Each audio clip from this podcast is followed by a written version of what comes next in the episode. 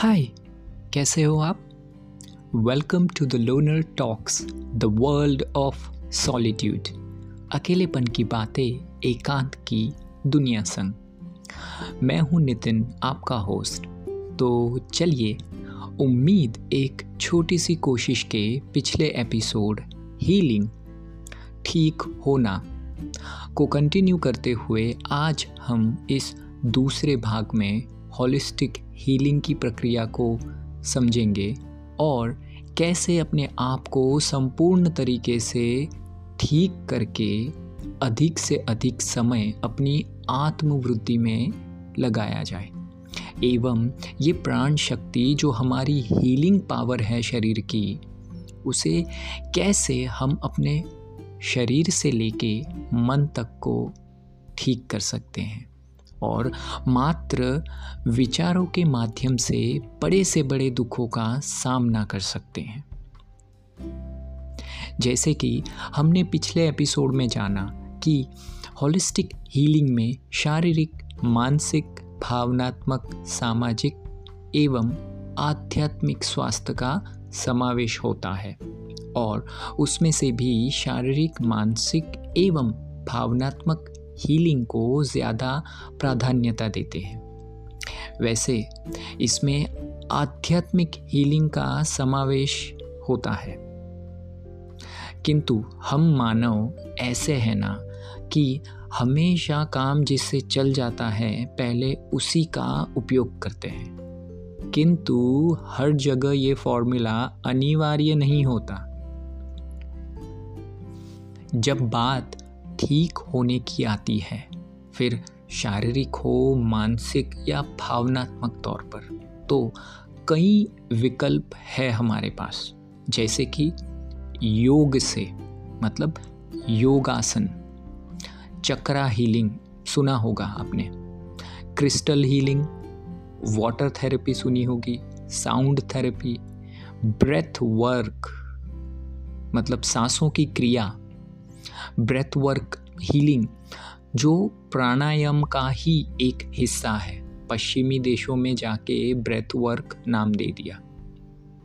इसका नाम दे दिया गया है। वैसे ये प्रक्रिया शॉर्ट टर्म सोल्यूशन के लिए बहुत अच्छी है। जैसे कि फोकस बढ़ाना, ध्यान केंद्रित करना, अगर हम बहुत ही ज़्यादा लेज़ी फील करते हो तो कैसे सांसों की कुछ क्रियाओं से अपने आप को चार्ज एक्टिव बना सकते हैं? और दूसरी एक और क्रिया है जो बहुत इंटरेस्टिंग है, और वो है रैकी हीलिंग बहुत इंटरेस्टिंग जिसमें जो हीलर होता है, वो आसपास की सारी पॉजि लाइक पॉजिटिव सकारात्मक एनर्जी को एनर्जी का उपयोग कर, यानी जो यूनिवर्सल एनर्जी उसको लेके हमारे शरीर में पास करता है, अपनी कुछ क्रियाओं के द्वारा। इससे, इस क्रिया से हम शारीरिक और मानसिक तौर पर हील हो सकते हैं एक हद तक। किंतु, अगर प्रॉब्लम गंभीर हो तो आपको मानसिक चिकित्सक या शारीरिक तकलीफ़ के लिए किसी स्पेशलिस्ट डॉक्टर्स के पास जाना ही पड़ता है और दवाई, दवाइयाँ भी लेनी पड़ती हैं। किंतु अगर हम ध्यान दें, इन सब ठीक करने की प्रक्रिया में से, किसी भी प्रक्रिया से आप गुजरते हो तो एक चीज़ सब में समान है। वो है आपके आप को लेके विचार, शरीर को लेके, मन को लेके, भावनाओं को लेके, जीवन के हर पहलू को लेके हमारे दिमाग में विचार आते हैं। वैसे प्रक्रिया कोई भी चुनो आप अपने आप को ठीक करने के। जिस टाइप का आपका रोग होगा, उस हिसाब से। किंतु ठीक होने के दौरान आपके विचार क्या है? ठीक होने को लेके या ठीक होने के बाद या तो ठीक होने की प्रक्रिया के चलते उस प्रक्रिया के विषय में। हीलिंग चाहे मानसिक हो, भावनात्मक या फिर शारीरिक। एक विचार से ही उसकी शुरुआत होगी।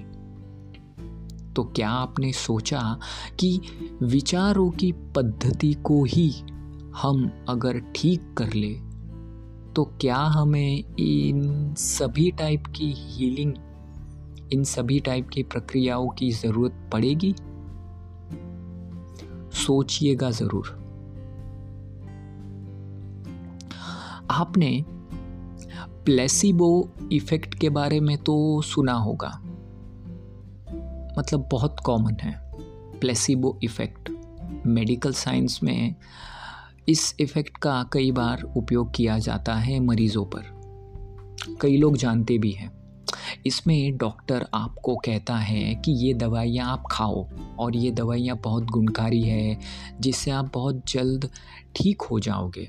रेगुलर अच्छे से टाइम पर लेते रहना। तो अब डॉक्टर है राइट और अगर डॉक्टर कह कह रहा है तो सही बात होगी।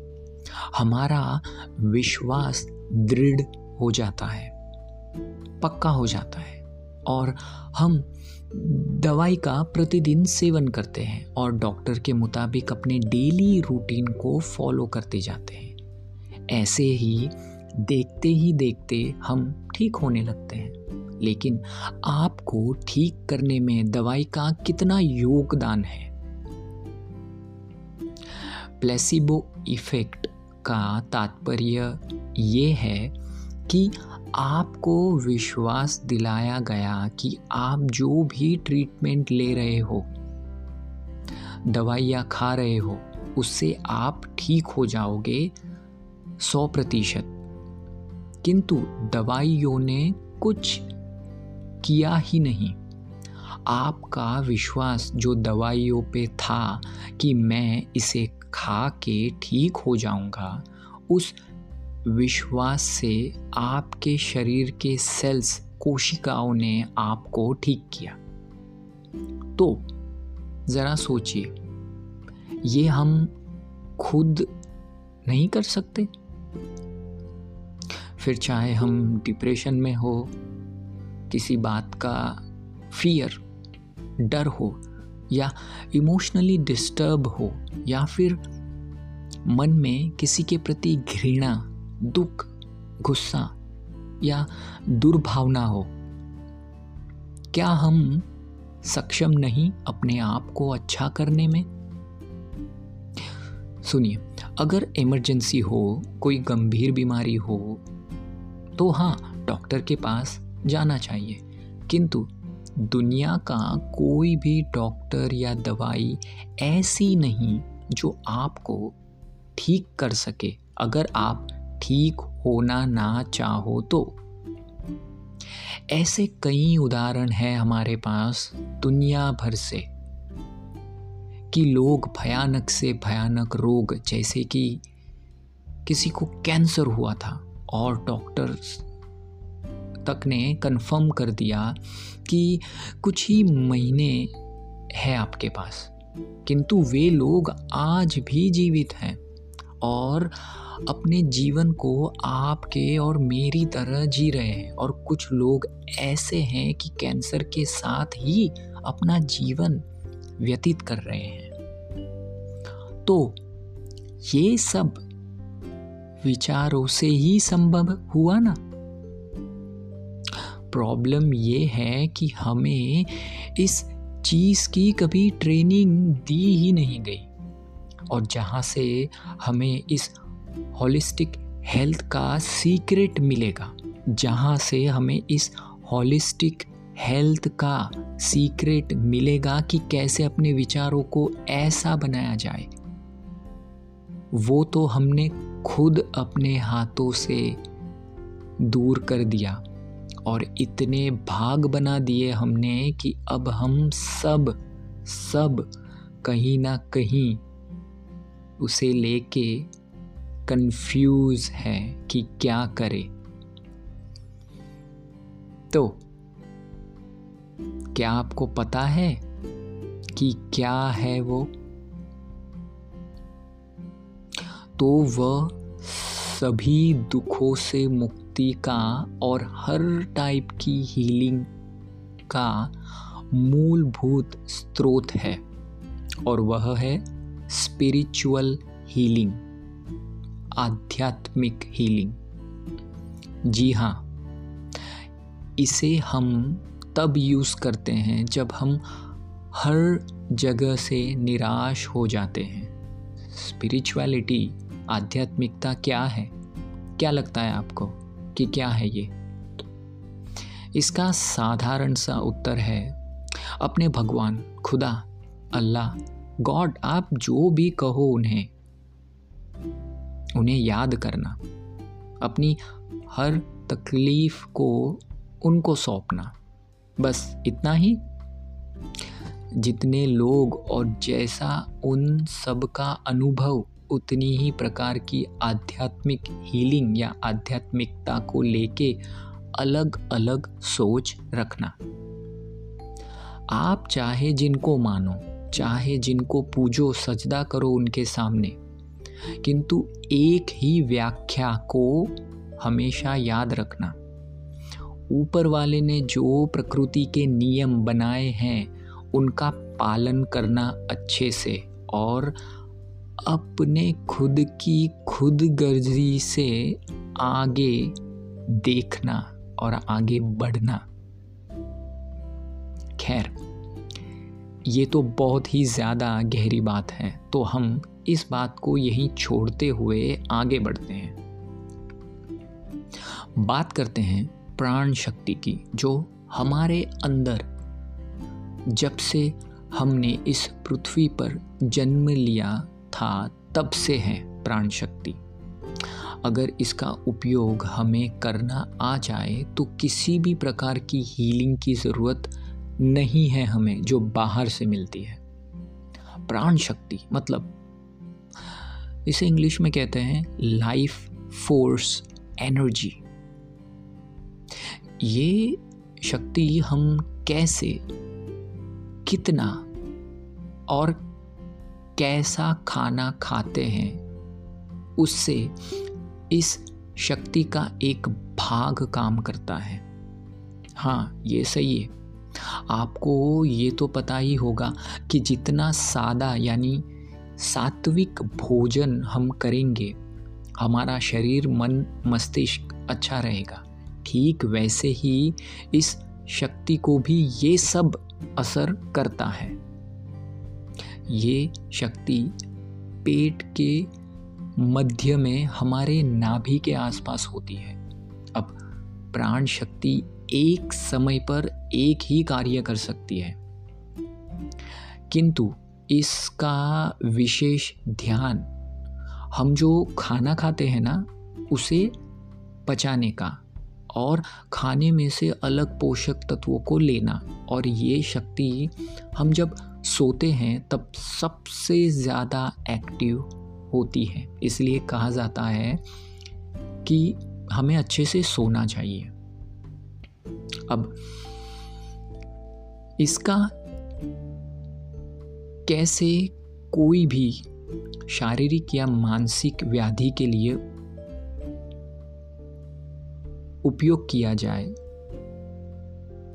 तो इसका सीधा उत्तर है उपवास फास्टिंग हाँ आपने सही सुना, उपवास फास्टिंग किसी भी प्रकार के खाने को पचाने में छः से आठ घंटे लगते हैं जनरली और उसके बाद जैसे बताया खाने में से पोषक तत्व हमारे शरीर के अलग अलग भाग में जाते हैं और जब हम उपवास रखते हैं कुछ चौदह घंटे से ज़्यादा का जिसे इंग्लिश में इंटरमीडियंट फास्टिंग जो हमारे देश के ही हमारी देश की देन है। विदेशों में जाके पेटन कर, उन्होंने पेटन करवा के अपने नाम करवा लिया। ये हमने खोजा है। ऐसा करने से आपकी बॉडी अपने आप हीलिंग स्टेट में पहुँच जाती है। किंतु ये तो हमारे पास लाखों करोड़ों वर्षों से हैं। क्या हमने इसे सही तरीके से माना कभी? हाँ माना या ना? खैर, सोलह घंटे से ज़्यादा का उपवास करने से हमारी प्राण शक्ति को अवसर मिलता है कि वो जाके शरीर के दूसरे भाग में जो भी डैमेज है, उसे ठीक करे। जैसे मैंने कहा कि ये ऊर्जा एक समय पर एक ही काम कर सकती है, किंतु हम तो इस ऊर्जा को समय देते ही नहीं।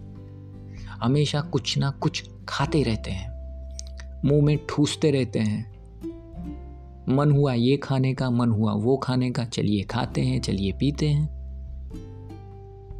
अगर आप अभी ये सुन के, ये एपिसोड सुन के उपवास करने लग जाए तो आप में से कईयों को चक्कर आने लग जाएँगे कि कितनों की तो एनर्जी डाउन हो जाएगी, क्योंकि आदत नहीं है और शरीर को आलसी बना के रखा है हमने।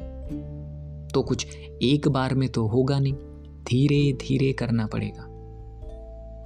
जब प्राण शक्ति को हम समय देते हैं तो वह हमें सब तरह से ठीक करती है।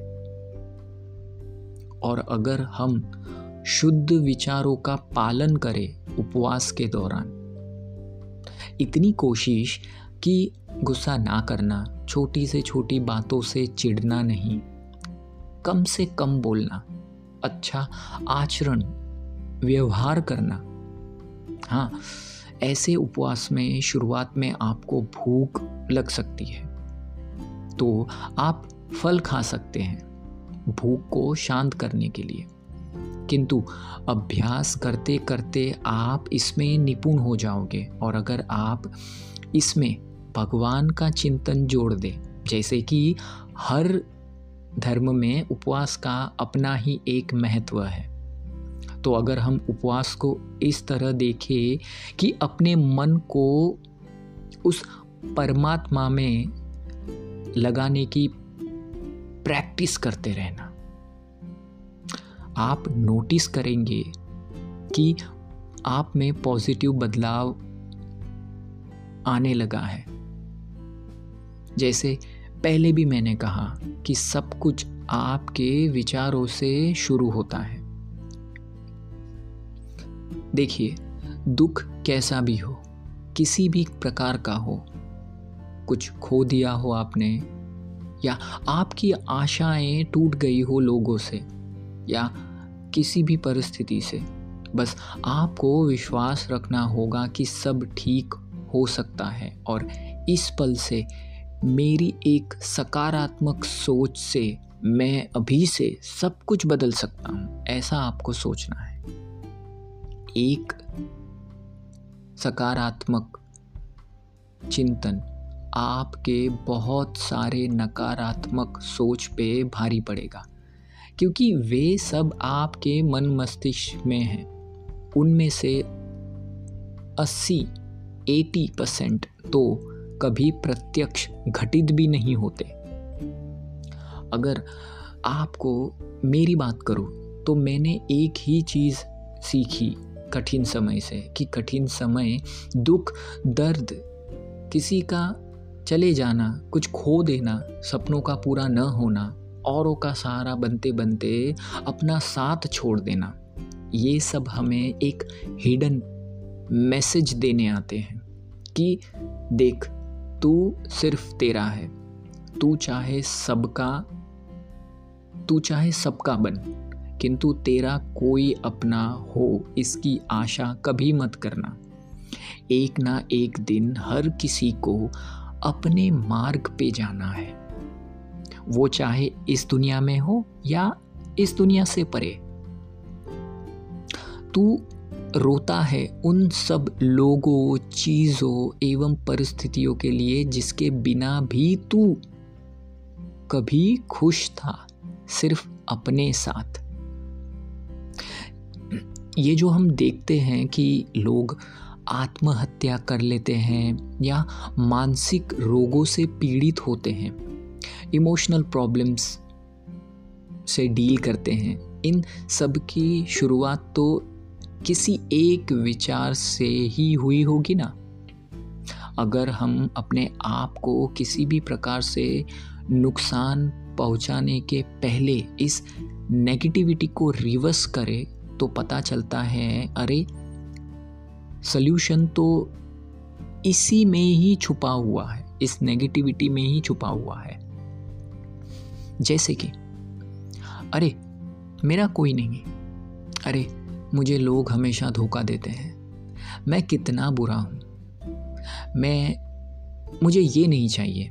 मुझे इसे या इस बात से डर लगता है। मैं कैसे मुँह दिखाऊँगा?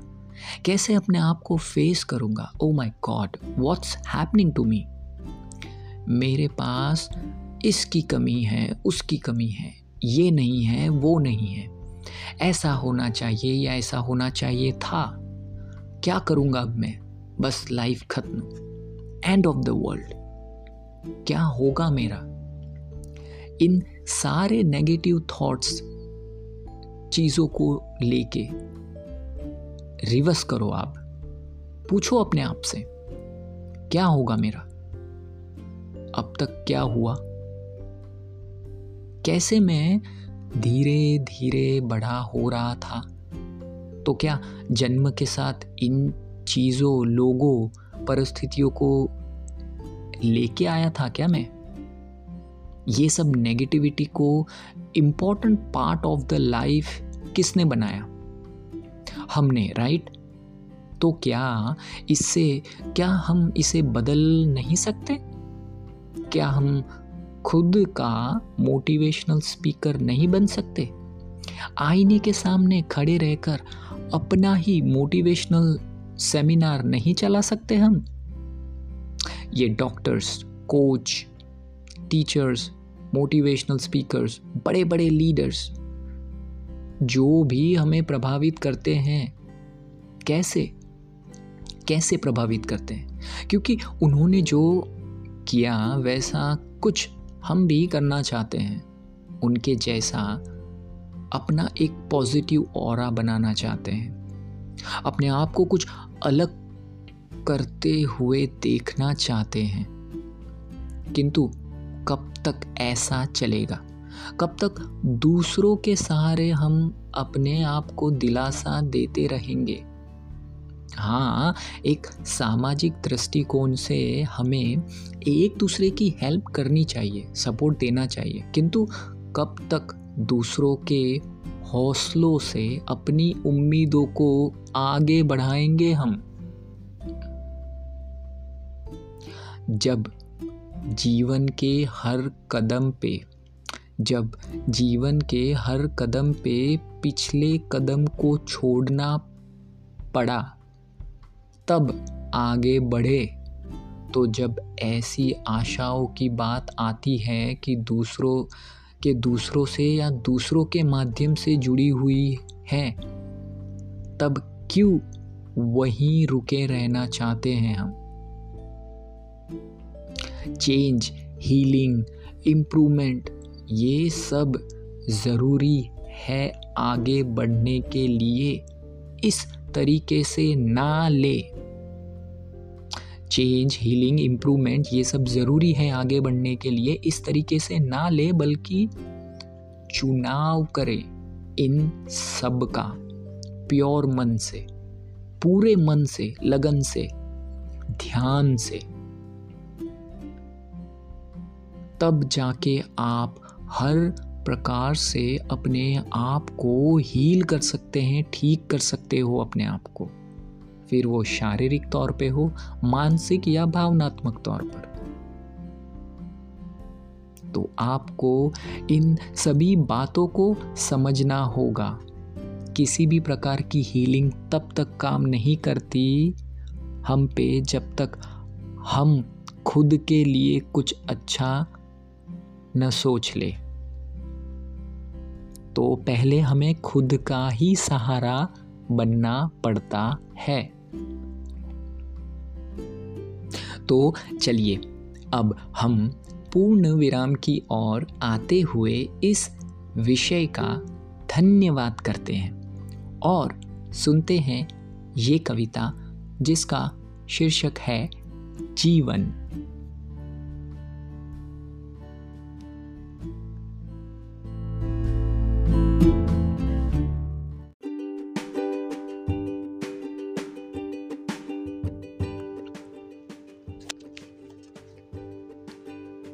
जीवन। जीवन एक सुंदर सा काव्य है। जीवन एक सुंदर सा काव्य है, जिसमें मनुष्य की सुगंध है। जीवन एक सुंदर सा काव्य है, जिसमें मनुष्य की सुगंध है। जीवन समान कोई उपहार नहीं। जीवन समान कोई उपहार नहीं, इसे पाना आशीर्वाद से कम नहीं। जीवन के उतार चढ़ाव। जीवन के उतार चढ़ाव इतने भी कठिन नहीं, जो जीवन का हर दिन उत्साह में जिए, जो जीवन का हर एक दिन उत्साह में जिए। जीवन कैसे, उसे निराश करे। जीवन जीने की एक सामान्य रीत, हृदय में प्रेम एवं करुणा स्थित। जीवन सबका एक क्रियात्मक गीत। जीवन सबका एक क्रियात्मक गीत। क्या खोना, क्या पाना, जीवन तो बस मधुर संगीत। जीवन की कठिनाइयाँ, जीवन की कठिनाइयाँ आपके स्वभाव से जुड़ी। जीवन की कठिनाइयाँ आपके स्वभाव से जुड़ी। जिस भाव से आप उनसे लड़ेंगे, उतनी ही आपकी उन्नति हुई। जीवन आपसे है। जीवन आपसे है, आप जीवन से। जीवन आपसे है, आप जीवन से। मेरा तेरा करने में, मेरा तेरा करने में क्यों समय का विनाश? मेरा तेरा करने में क्यों समय का विनाश?